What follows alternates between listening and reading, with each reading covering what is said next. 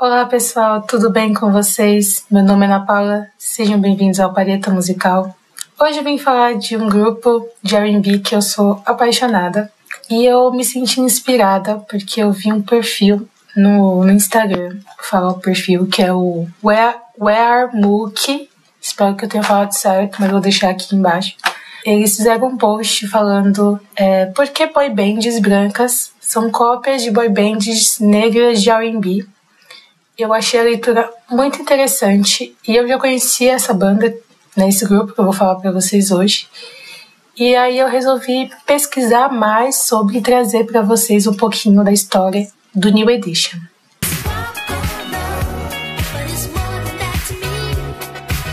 Mas antes de mais nada, se inscreva no canal, ative o sininho para acompanhar todas as atualizações dos próximos vídeos. Sempre tem coisa muito boa pintando por aqui. Então, bora pro vídeo. O New Edition foi um grupo de R&B que surgiu em 1978 num conjunto habitacional chamado Orchard Park, que ficava em Roxbury, Boston, Massachusetts. A ideia inicial surgiu do jovem Bob Brown, que na época tinha 11 anos. O Bob ele tinha se inscrito num concurso né, de talentos mas na hora que ele foi subir no palco para cantar, ele não conseguiu. Ele ficou aterrorizado com, com a plateia, com, com aquelas pessoas vendo ele. Então ele não conseguiu se apresentar. E depois ele procurou é, dois amigos, que são o Michael Bavins e o Rick Bell. O Bob chegou para eles e falou: por que, que a gente não se une para criar um, um trio vocal? Para a gente conseguir abocanhar o prêmio principal do concurso. Então foi assim que surgiu o embrião do New Edition. Logo depois, eles recrutaram mais dois colegas que viviam naquele mesmo conjunto, que são o Corey Hashney e o Trev Petus. Uh, o Corey ele foi substituído pelo Ralph Tresvante, que ficou fixo no grupo, e o Petus acabou saindo bem, bem no início mesmo do projeto, bem antes deles serem agenciados. Então, naquele início eram Bob Brown, Rick Bell, Michael Bavins e o Ralph Tresvant. É, eles ensaiavam, geralmente usando músicas do Jackson 5, que era sua maior inspiração, tanto é, para cantar quanto também nos passos de dança. E com o tempo eles foram vendo que eles precisavam ter um agenciador, né, ter um empresário para conseguir ter algum espaço, né, para eles conseguirem realmente entrarem no caminho do sucesso. Nisso, eles pensaram no empresário Brooke Payne, que é, já era um empresário renomado ali da cidade. Então, numa noite, os meninos chegaram pro Brooke e disseram: Ah, a gente gostaria que você fosse nosso empresário, porque a gente quer muito é, entrar né, na, na carreira de artista, porque a gente é muito esforçada, a gente tem talento e tal. Só que o Brook não queria saber, porque ele falou: não, eu não trabalho com grupos infantis, não quero saber. E aí, os, e aí o Brook ia entrar no carro dele, né? Tipo, ia embora, e os meninos se jogaram, tipo assim, na frente do carro praticamente e começaram a cantar I Want You Back do Jackson 5, fazendo passos e tal, é, do jeitinho que eles estavam ensaiando. E aí, naquele momento, o Brooke olhou e falou: Hum, não é tão mal assim, eles têm talento. E aí ele disse para os meninos: Então me encontrem amanhã de manhã no, no centro de recreação de Orchard Park, que a gente conversa. Então foi ali que é, vamos dizer assim, que tudo mudou. Então Brooke viu que os meninos tinham realmente talento, que eles estavam uh, querendo muito aquilo. Então Brooke falou: Ok, então é isso que vocês querem, então é, vocês têm que trabalhar muito. Eu quero moldar vocês de uma forma que vocês realmente chamem atenção, que vocês consigam se apresentar. E, e aí ele começou a atuar como empresário, coreógrafo é, também bolava as roupas para as apresentações, as músicas que os meninos iam tocar. E o Brooke era muito exigente em relação aos passos, à sincronia, à forma né, dos meninos se apresentarem. Né? Então o Brooke era bem exigente. Inclusive, foi do Brook a ideia do grupo, né? Se chama New Edition, porque na visão dele, aqueles meninos eram uma nova versão do Jackson 5, então ficou New Edition. Então, ali de 1978 até os anos 80, 81, os meninos começaram a participar de muitos concursos ali das cidades próximas de Boston. É, foi uma oportunidade legal porque eles começaram a ganhar o seu espaço, também começaram a, a chamar atenção, né, dentro dos concursos de talentos. Então foi uma grande oportunidade para os meninos. Então Brooke chegou um dia para os meninos e falou: Então, galera, tem um produtor aqui na cidade, é, de nome, né, que é o Maurice Star. Ele está criando um concurso de talentos e o prêmio de primeiro lugar é, vale uma demo, né, gravada no estúdio dele.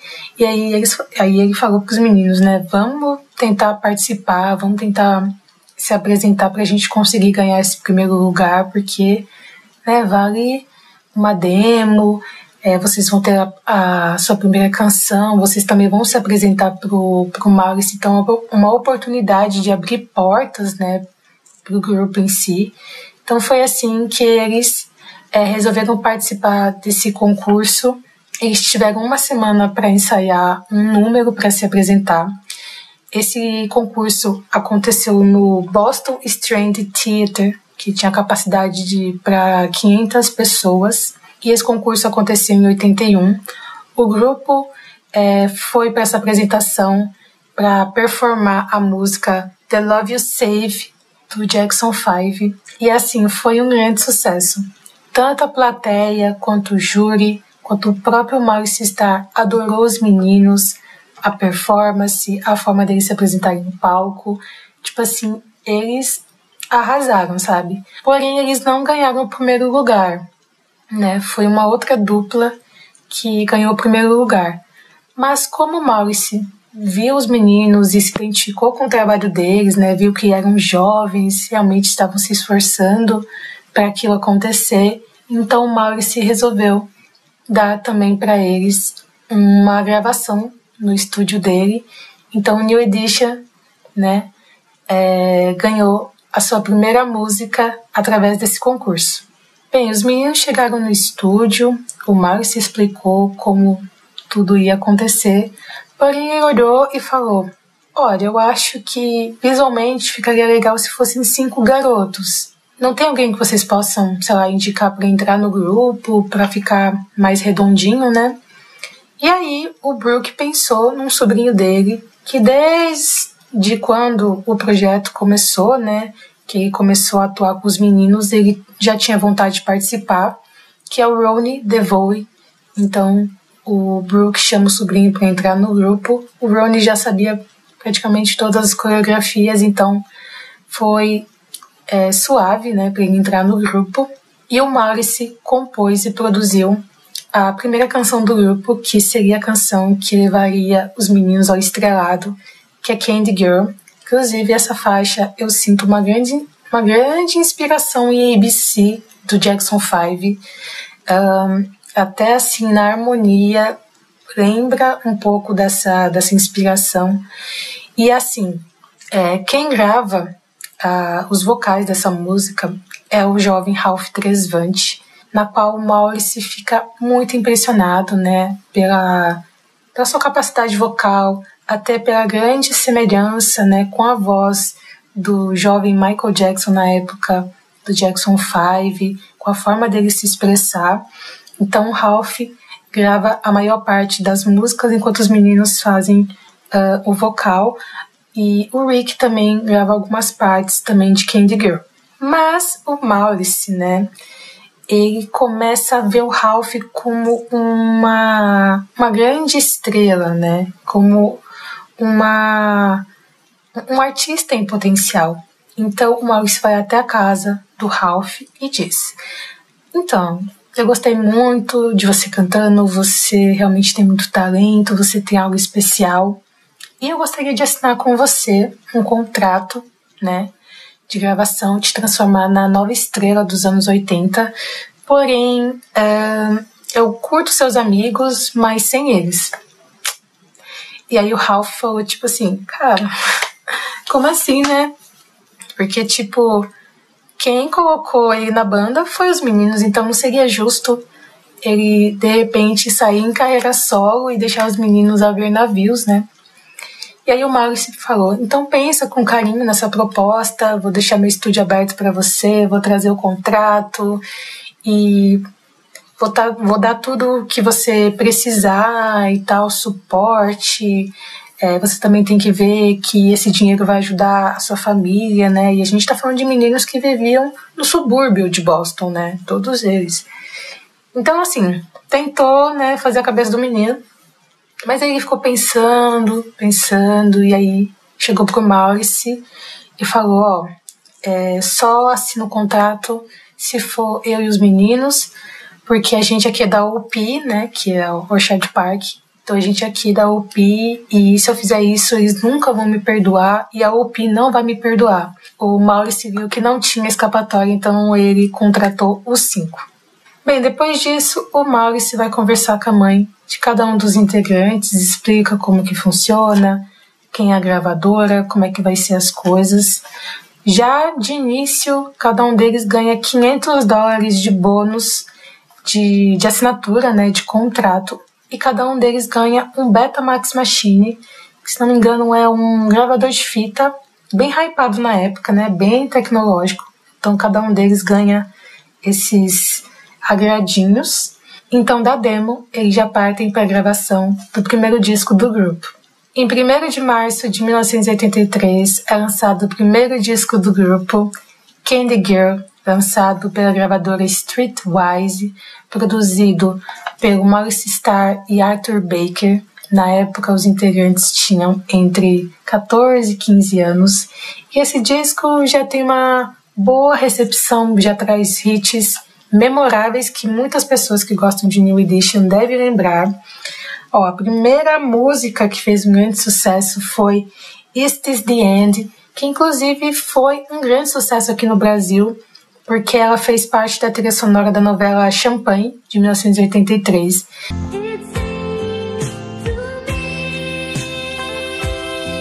Inclusive eu tava, tava vendo o vídeo dessa música e os comentários muitas pessoas acreditavam que essa música era do Jackson 5 por conta, né, dessa semelhança vocal do Ralph com o Michael, né? Mas o pessoal tomava um susto e falava: Nossa, cara, eu achava que essa música era do Jackson 5 porque é muito parecida. Mas não, gente. Se você tá assistindo o vídeo e achava que essa música era do Jackson 5, então tá aí a resposta: não é. Outra música que fez bastante sucesso foi Popcorn Love, e a faixa, né, a faixa título que explodiu aí nas, nas listas né, de singles de RB e de pop também, que é a faixa Candy Girl.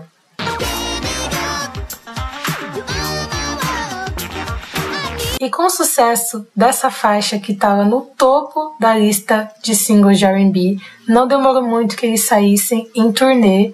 Então, é, eles realizaram a Candy Girl Tour, passando por alguns estados, chegando até fazer shows em Nova York, na, na boate Roseland. Inclusive aconteceu um fato muito engraçado, porque eles foram se apresentar nessa boate, né, que na mesma noite ia ter é, Kurt Blow e Madonna. E aí, o que acontece? O Kurt Blow já é um rapper bem famoso ali da cena, né? Já tem um sucesso desde a metade dos anos 70 com alguns hits.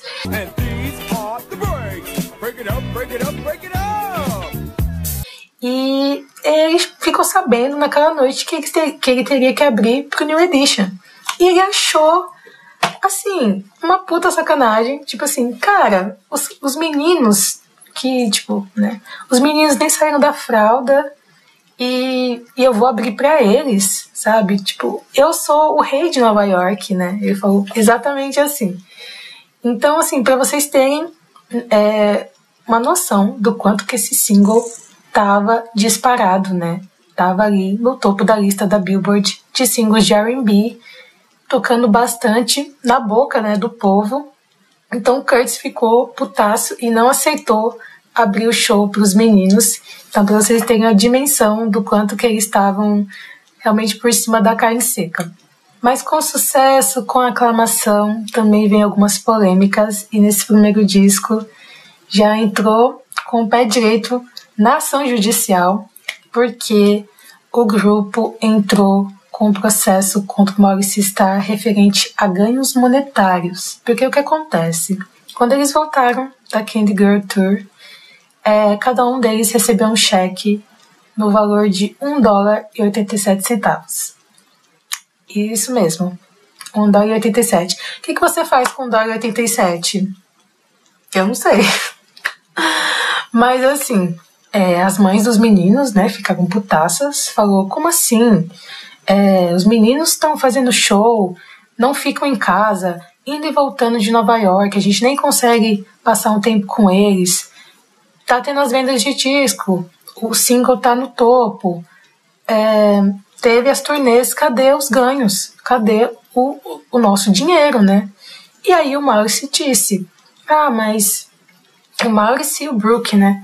Disse que teve algumas despesas referentes à alimentação, transporte, à divulgação, promoção do álbum, dos videoclipes e um monte de coisa que ele disse que foi por isso que teve esse retorno, mas que nas férias dos meninos é, provavelmente eles viajariam para a Alemanha e para a Inglaterra para fazer show e que com certeza isso daria mais frutos.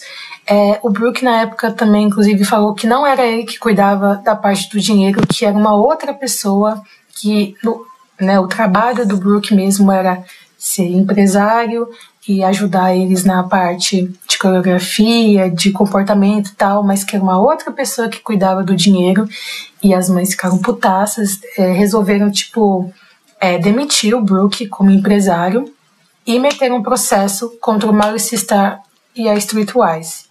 O New Edition, eles contrataram é, dois advogados bem famosos, né, que trabalharam com grandes bandas e artistas, que é o Steven e Martin Machado, que chegou a trabalhar pro Genesis, pro Peter Gabriel, pro Phil Collins, pro Leonard Cohen, pro Snoop Dogg.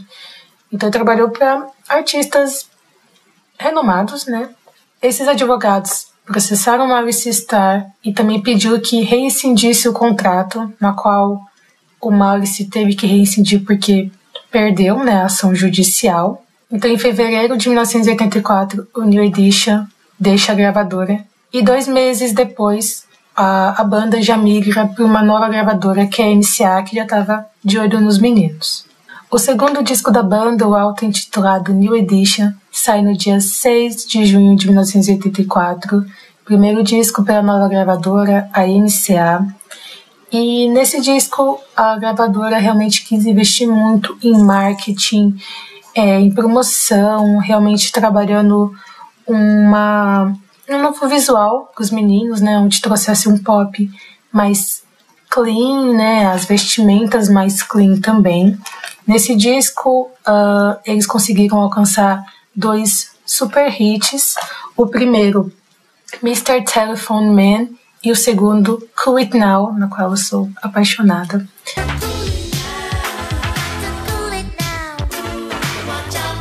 Dentro da parada de singles de R&B, a faixa Mr. Telephone Man ficou em sexto lugar e Cool It Now voou o primeiro lugar. Logo depois, duas músicas acabaram virando single nesse disco, que são as faixas Lost in Love e My Secret Did I, Did I Get Yet. É quase um, tra um, um trava-línguas, né? É, ambas as faixas chegaram ao top 40, tanto de singles é, de pop quanto de singles de R&B, e esse disco foi certificado de platina dupla.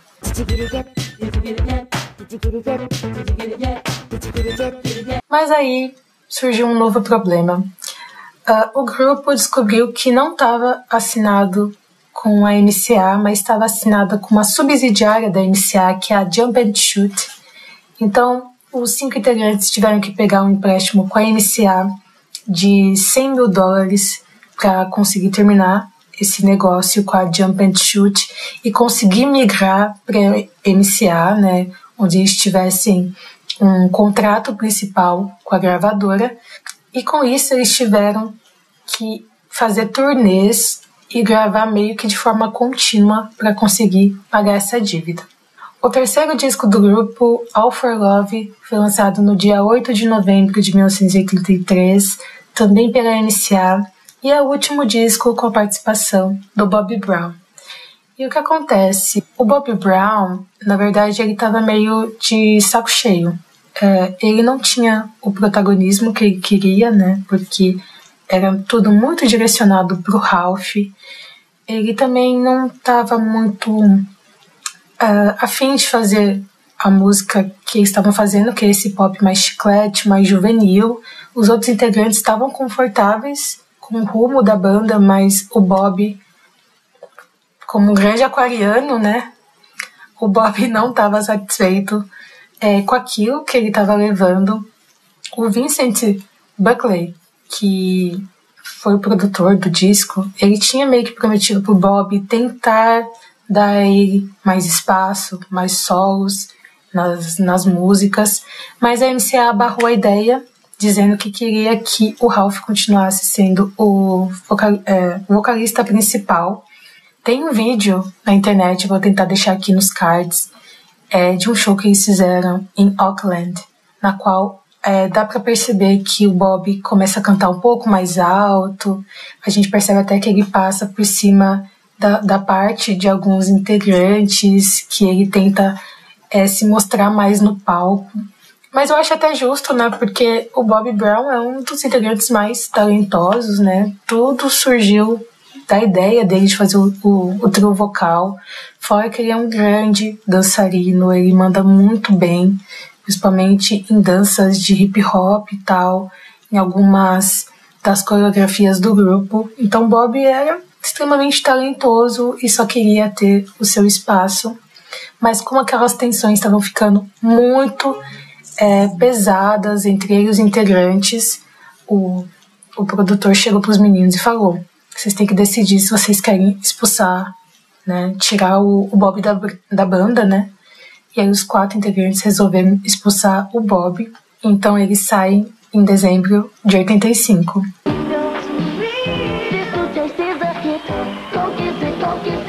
E de certa forma foi até bom pro Bob, porque logo que ele saiu da banda, já em 86, ele já engatou uma carreira solo, lançando o primeiro disco da carreira dele, que é o King of State, que teve um sucesso moderado, principalmente com a faixa Girlfriend.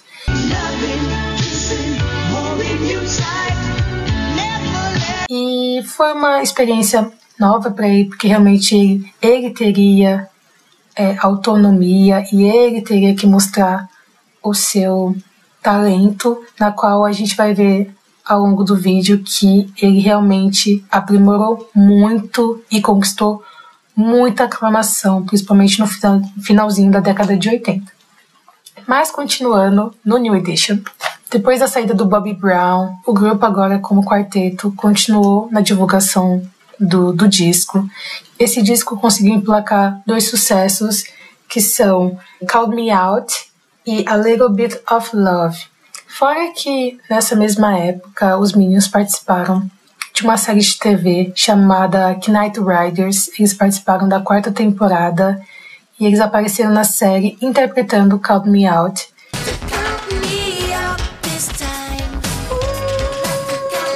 Se não me engano, essa série fala de um justiceiro que tinha um carro e esse carro tinha personalidade própria e era um carro bem tecnológico então a série falava disso. Também foi uma oportunidade dos meninos é, começarem a aparecer na televisão, dando ênfase, né, gente, que provavelmente os vídeos do, do New Edition devem ter demorado um pouquinho para chegar na MTV, porque a gente sabe que a MTV não se esforçava muito para colocar clipes de artistas negros. A gente já viu aquela entrevista do Bowie, né, é, perguntando, né, por que, vocês não colocam uh, clipes de artistas negros na programação? A gente não vê quase nada, né? E quando eles colocavam, colocavam em horários tipo na madrugada, que provavelmente ninguém veria.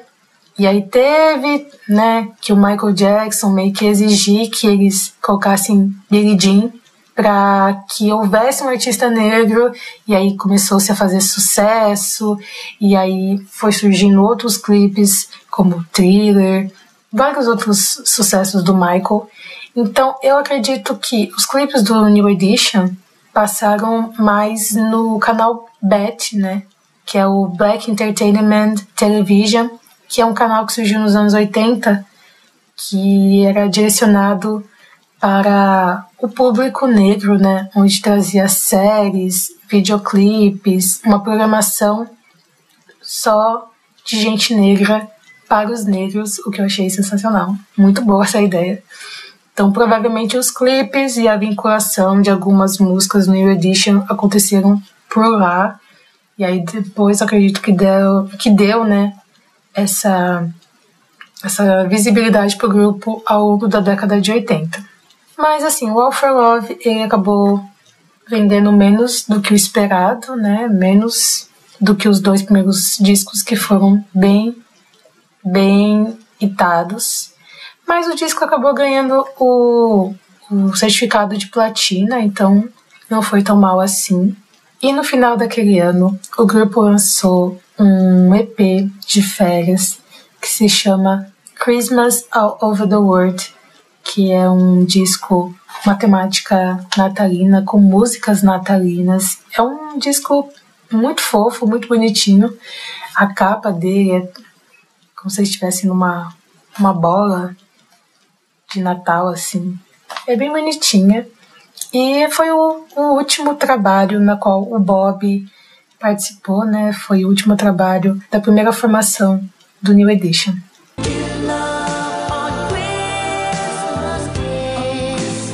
O quarto disco da banda, Under the Blue Moon, saiu no dia 24 de novembro de 1986 pela MCA. Nesse disco eles trazem uh, algumas versões de músicas do Loop, que são, é, que são músicas de R&B feitas ali nos anos 40, 50, que consiste em harmonia e grupo vocal seguindo uma linha mais melódica, mais simples. Desse disco sai um single que é Hurt Angel, que é uma versão de um grupo chamado The Penguins, de 1955. Essa música entra na trilha sonora do filme Karate Kid 2, de 1986.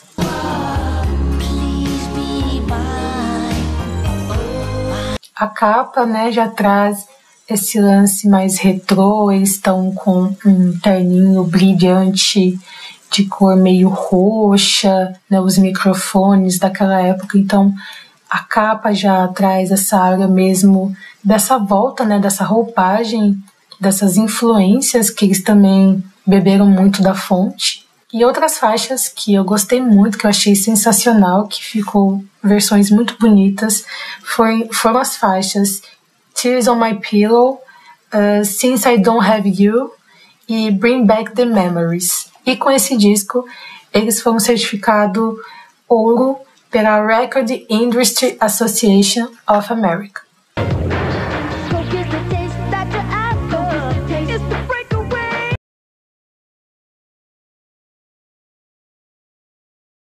Depois do lançamento de Under the Blue Moon, é, na mídia começou-se a especular que talvez o Ralph sairia da banda para trilhar uma carreira solo. Então, os integrantes né, ficaram um pouquinho receosos com essa notícia, não sabia se isso ia acontecer mesmo. É, resolveram chamar um colega de longa data, que é o Johnny Gill, que já estava há um bom tempo tentando ingressar no sucesso. Ele já tinha lançado discos anteriores, mas ele estava batalhando para conseguir seu lugar ao sol. Então o grupo resolve incluir o Johnny Gill no, no conjunto e acabou que o, o Ralph não saiu do grupo. Então nessa época eles voltaram a ser um quinteto. O quinto álbum da banda, Heartbreaker, sai no dia 7 de junho de 1988 pela MCA.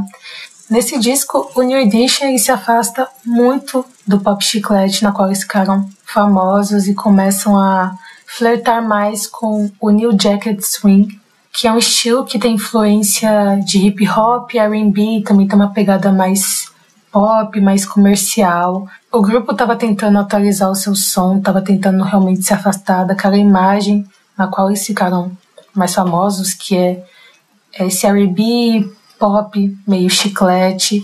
Então eles contataram dois produtores que são o Jimmy Jam e o Terry Lewis, que é essa dupla de produção que tinha acabado é, de produzir o disco Control da Janet Jackson. Então o grupo meio que queria seguir é, essa mesma base. Então essa dupla é, atuou nesse, nesse quinto disco da banda que é o Heartbreak. O primeiro single do disco, If It Is In Love, fez um grande sucesso, chegando ao top 10 da Billboard Hot 100. O videoclipe mostra os integrantes extremamente sincronizados, todos eles estão mais adultos. O Brooke Payne participa do clipe. É, é, até engraçado porque parece que a gente está vendo o Brooke treinar os meninos novamente, né? Como se eles estivessem voltando no tempo através daquele videoclipe.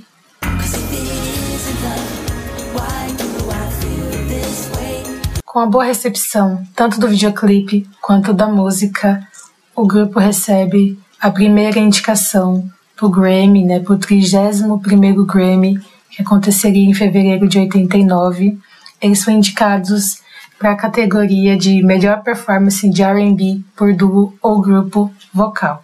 E esse disco foi extremamente importante porque, além do grupo voltar novamente para as paradas de sucesso, é, colocou também o Johnny Gill como segundo vocalista, né? A gente consegue perceber a potência vocal um outro single que fez muito sucesso, que é Can't Stand the Rain, que é uma balada maravilhosa. A gente consegue ver as harmonias vocais, a gente consegue ver o Johnny Gill crescendo como vocalista. Ele tem, ele tem uma voz assim que, não sei explicar, é uma voz que é rasgada, mas melódica, traz uma base meio Motown, sabe?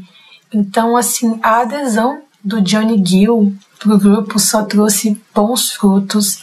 A gente consegue ver um amadurecimento tanto nas letras quanto, quanto nos ritmos.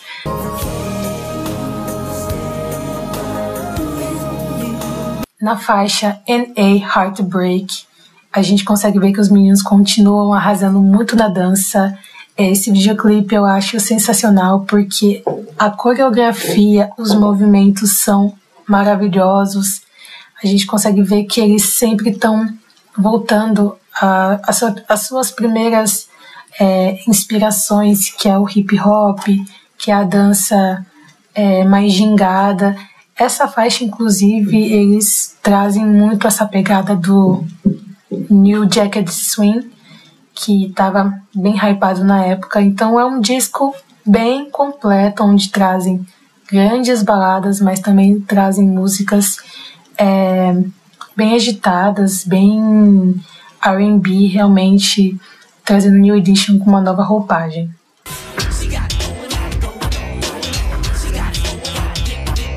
Não posso esquecer que também nesse ano, né, em 89, eles ganharam o prêmio de álbum do ano pelo Soul Train Awards, provando realmente que esse comeback com essa nova roupagem deu muito bom pro grupo.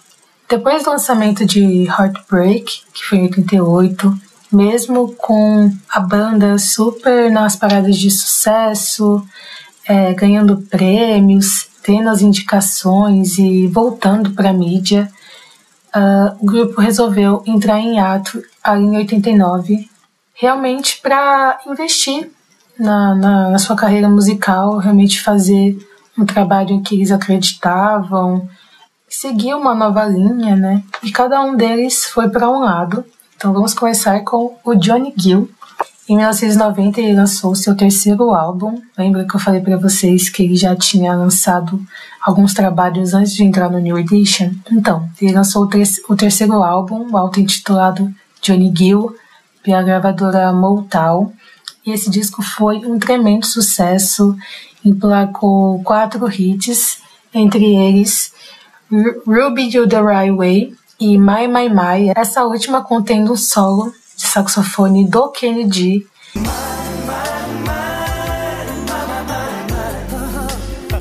Em 1991, esse disco ganhou dois prêmios pela Soul Train Awards. Ganhou como melhor single por My My My e ganhou também o prêmio de álbum do ano. Então, Johnny Gill estava arrasando e, de certa forma, conseguiu o que ele queria, que era seu estrelato. Muito que merecido, né? O Ralph também lançou seu trabalho próprio, auto-intitulado Ralph Tresvante lançado pela gravadora MCA. E esse disco atingiu né, o top 20 da Billboard 2000 e ficou duas semanas nas paradas de álbuns de R&B. Esse disco contém algumas faixas que fizeram grande sucesso, como Sensibility, Do I Got To Do e Stone Cold Gentleman, essa última com uma participação do Bob Brown.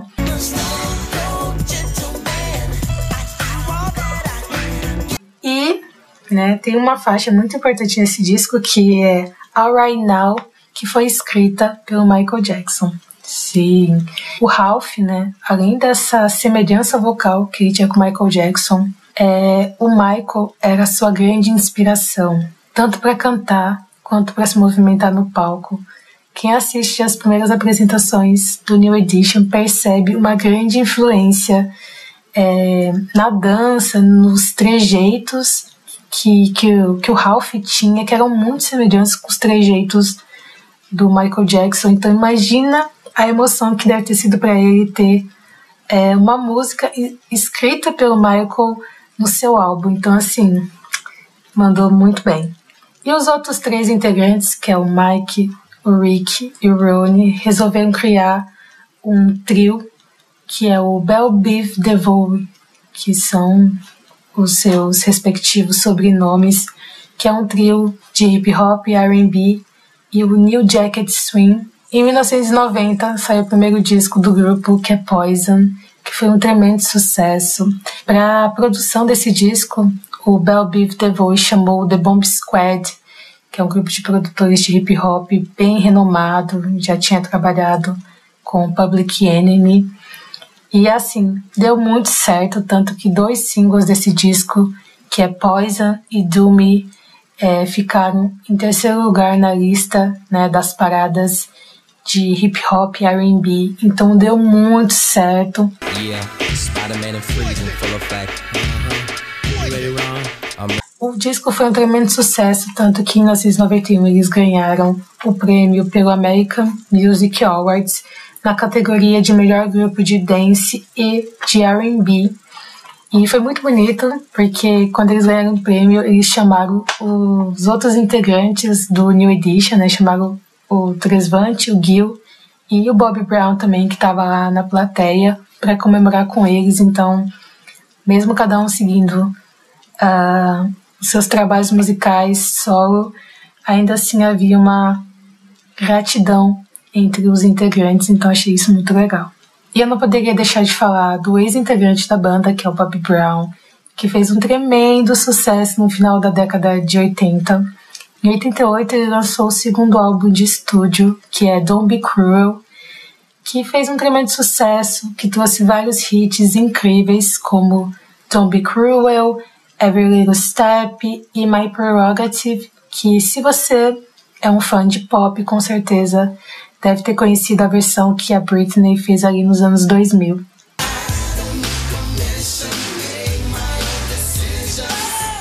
E também o Bob, ele foi um dos grandes percussores do New Jack Swing. É, realmente, seus discos traziam produções gigantescas, é, coreografias insanas.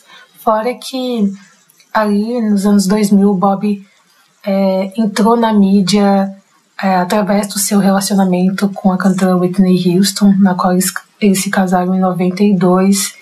Então, o Bobby Brown estava bastante ali na mídia, tanto através da música, também através dos seus relacionamentos e posteriormente uh, do seu casamento também.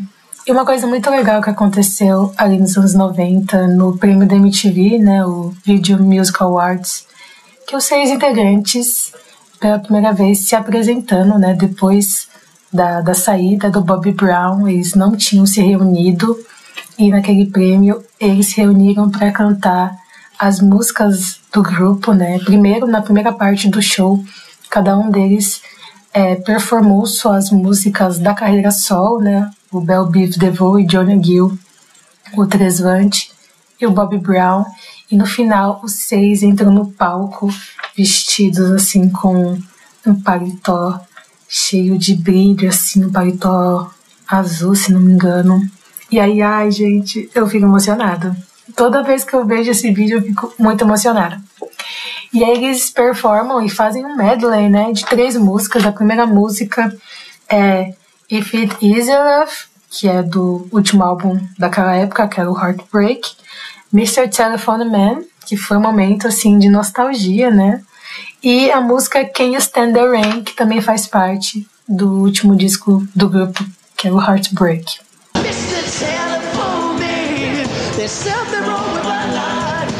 E nessa apresentação realmente causou um grande burburinho na mídia ali, nos meios musicais, porque foi o grupo novamente, né, cantando no mesmo palco. Com certeza na mídia, quando o Bob Brown saiu, deve ter dado muito falatório de brigas, discussões e, e mágoas. Então, com certeza, ter visto os seis cantando no palco e trazendo uma música da época, né, da primeira formação do New Edition, realmente trouxe o grupo é, trouxe eles para esse boom da mídia novamente. Depois dessa apresentação do VMA, é, cada um foi para o seu lado, né? O New Edition em si continuou nesse ato, eles não lançaram mais nada, mas cada um dos integrantes que estavam com suas carreiras solos e, e trabalhos e projetos continuaram é, fazendo. Inclusive, nos anos 90, o Michael Bavins ele foi empresário, né? Ele atuou como empresário de algumas de alguns grupos. É, um desses grupos foi o Another Bad Creation e Boys to Men, é, que é uma outra boy band incrível, maravilhosa, que eu quero muito trazer aqui no canal, porque é uma das boy bands mais influentes, com certeza, dos anos 90, que tinha uma grande é, fascinação e um grande respeito pelo trabalho do New Edition. Então, o Michael Bavis foi empresário do Boys to Men. E assim, cada um dos integrantes foi fazer seus projetos. Ali em 1995, né, os integrantes começaram a pensar na possibilidade de se reunirem para gravar um trabalho novo, talvez muito inspirado pelo que aconteceu no VMA, né, pelo pela aclamação que eles sentiram, né, desse, desse retorno dos seis integrantes, então eles se sentiram inspirados a gravar um novo álbum com músicas inéditas. E foi assim que surgiu o sexto álbum do grupo, que é Home Again, que foi lançado no dia 10 de setembro de 1996 pela gravadora MCA e esse disco, ele teve uma grande recepção, assim, por conta de ter os seis integrantes, tanto que quando o álbum estreou, ele já estreou em primeiro lugar na Billboard 2000 e ele trouxe alguns hits memoráveis também, como Hit Me Off. Inclusive, esse clipe é muito, muito incrível. Os caras estão lindos, assim, clipe todo tecnológico, todo meio 007, assim, é um negócio muito massa.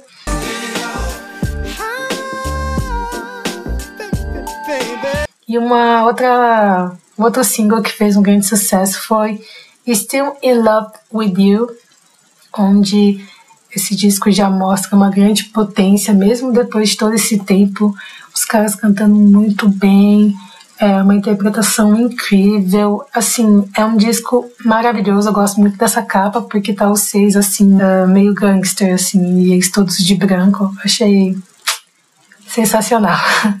Mas né, com sucesso, o que que vem? Confusão. Quando a esmola é demais, o santo desconfia, né? E foi o que aconteceu na turnê de Home Again, ali em 97.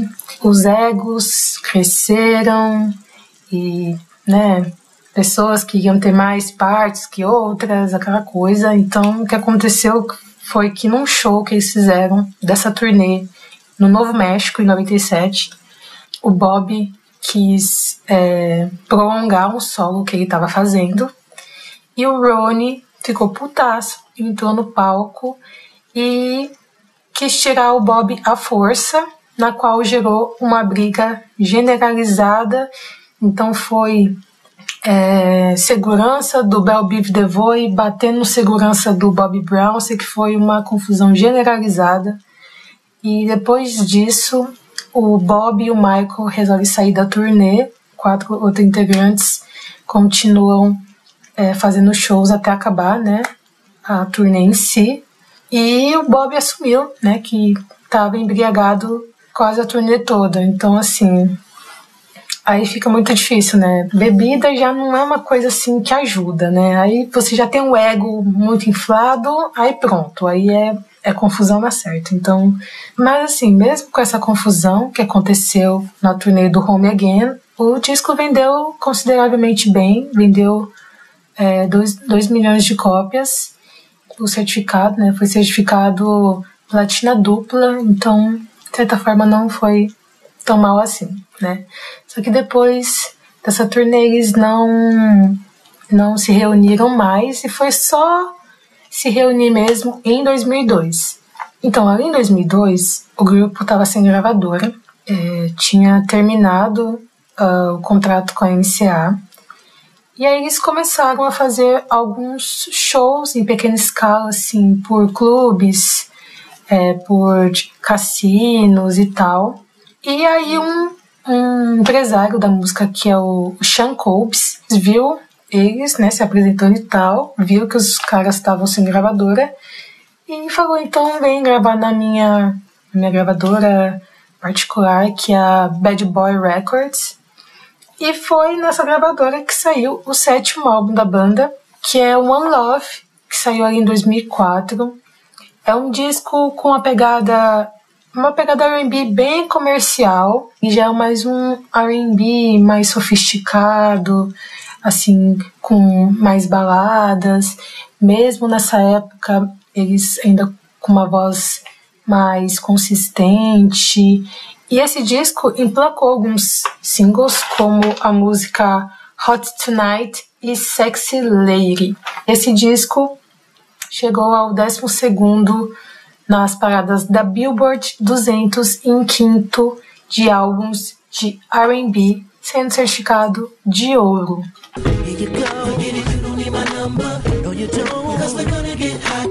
Mas assim, é, mesmo o disco tendo uma recepção mediana, ainda assim é um disco muito bom. A potência vocal de todos eles, os arranjos, é um R&B muito gostoso, muito moderno, realmente é, vai agradar os novos e os velhos fãs do New Edition. Eu indico os sete discos da banda, incluindo o EP de Natal também. São, são discos muito, muito bons, muito bem feitos, em que você consegue acompanhar o crescimento vocal, de interpretação, até de presença de palcos. Você vai pegando alguns vídeos dessas fases da banda, você consegue ver a mudança, né? Você consegue acompanhar o crescimento desses artistas e isso é muito, muito legal mesmo.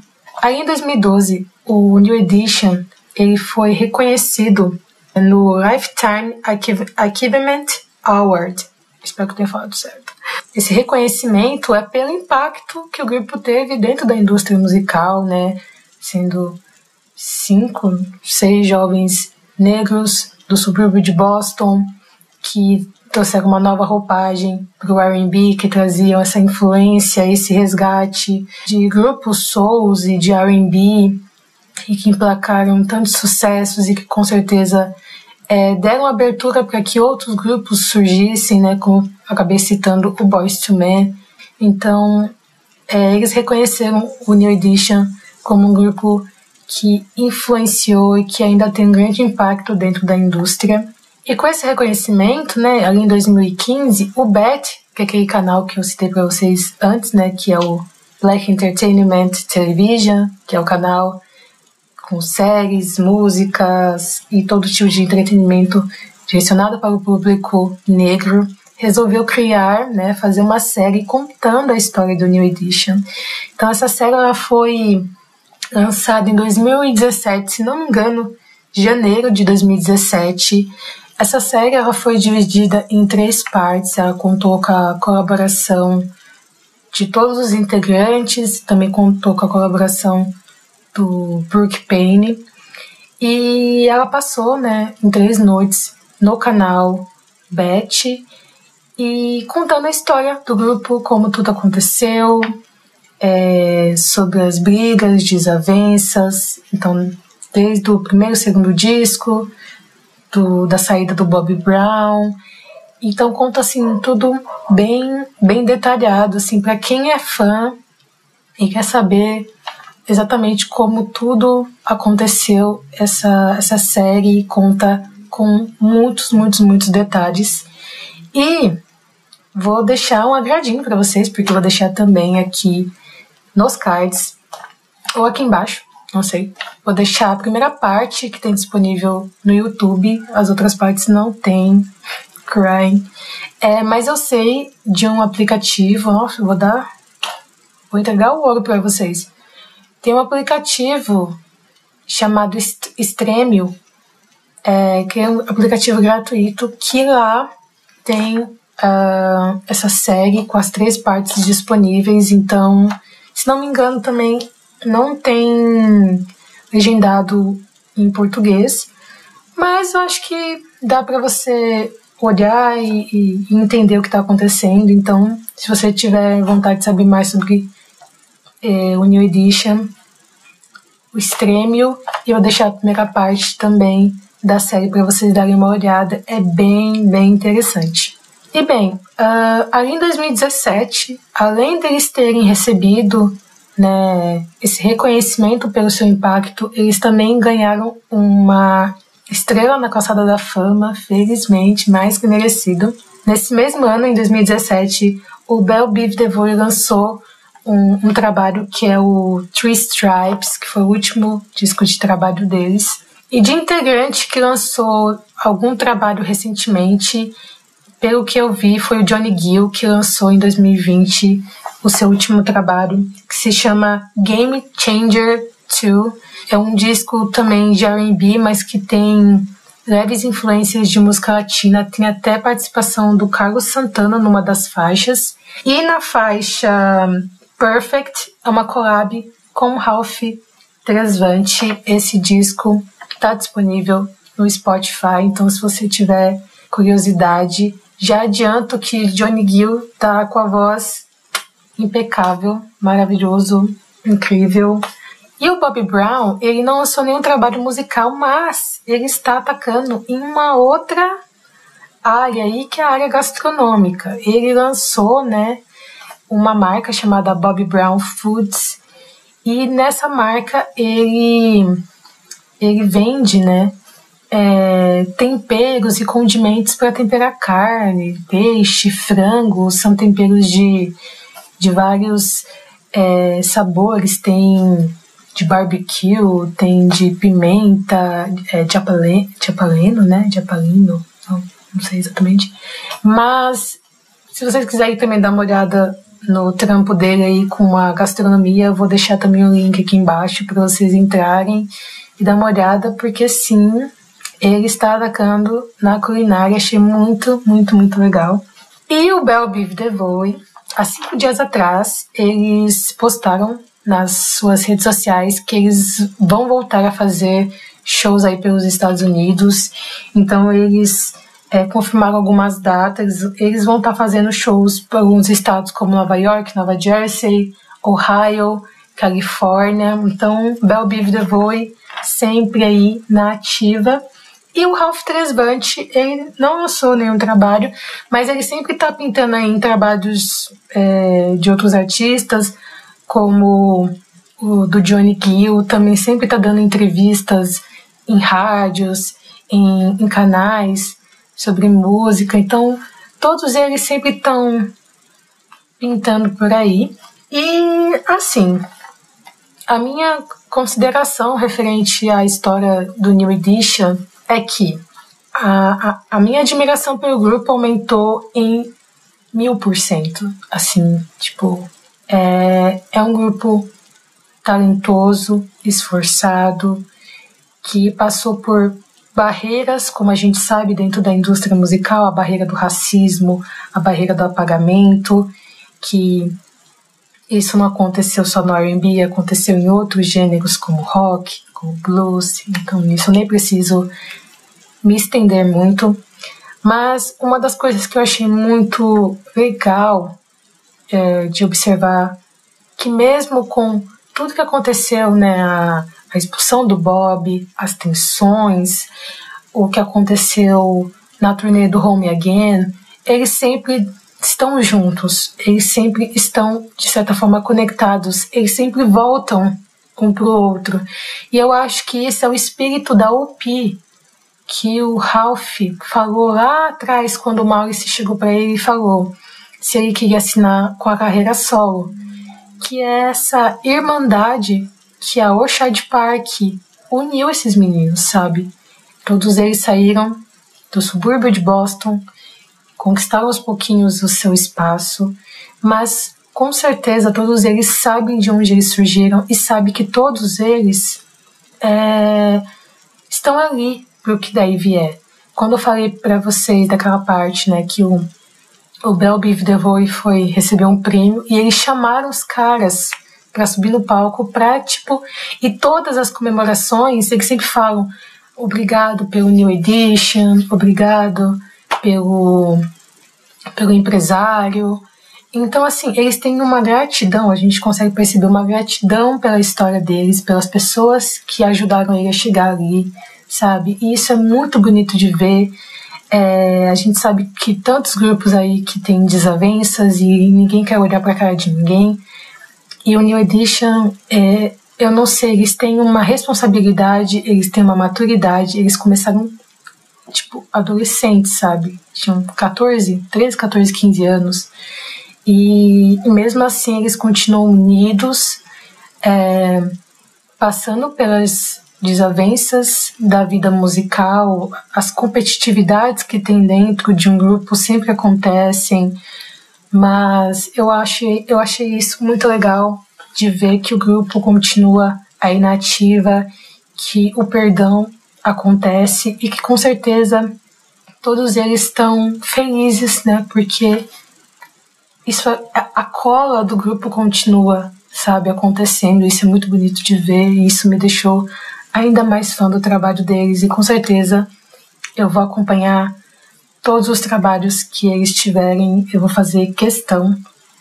E para terminar, né, nossa, agora todo vídeo que eu falar, eu sempre me emociono, eu sempre fico, eu sempre fico emotiva, não sei o que acontece. É, mas para terminar, vou deixar só uma reflexão para vocês. Quando o New Edition é, pediu, né, é, para quebrar o contrato com a Streetwise por conta dos ganhos monetários, Maurice Starr perdeu a ação judicial e logo depois ele, ele montou um outro grupo de pop, que é o New Kids on the Block, que também surgiu de Boston, Massachusetts, com a mesma pegada que o New Edition. E obviamente que o New Edition, por ser um grupo negro, se encaixava em R&B, e o New Kids on the Block por serem todos brancos, se encaixavam no pop e o pop tendo maior penetração na mídia.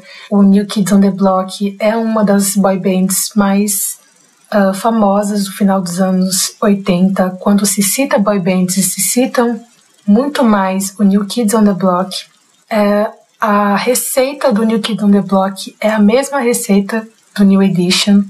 Ele pegou a mesma fórmula de R&B, das canções, da forma de cantar das baladas e jogou no New Kids on the Block. E aí eu vou deixar só uma frase que o Maurice falou e vocês reflitam comigo. ele simplesmente disse assim: se o New Edition fosse um grupo branco, ele teria tido 20 vezes é, mais sucesso. Então eu acho assim que, né, o New Edition tinha tudo, tudo para ser ainda maior do que muitas boy bands dos anos 90. E a gente sabe o porquê que isso não aconteceu. É, mas o Pareta tá aqui para fazer jus e sempre mostrar que sempre tem um, um outro lado das coisas. É isso, pessoal. Espero que vocês tenham gostado de saber mais sobre New Edition. E deixem aí nos comentários se vocês já conheciam, se vocês também foram uma dessas pessoas que confundiram a banda com Jackson 5, se vocês têm alguma música que vocês curtem. E é isso. Um grande abraço. Beijo e bye bye.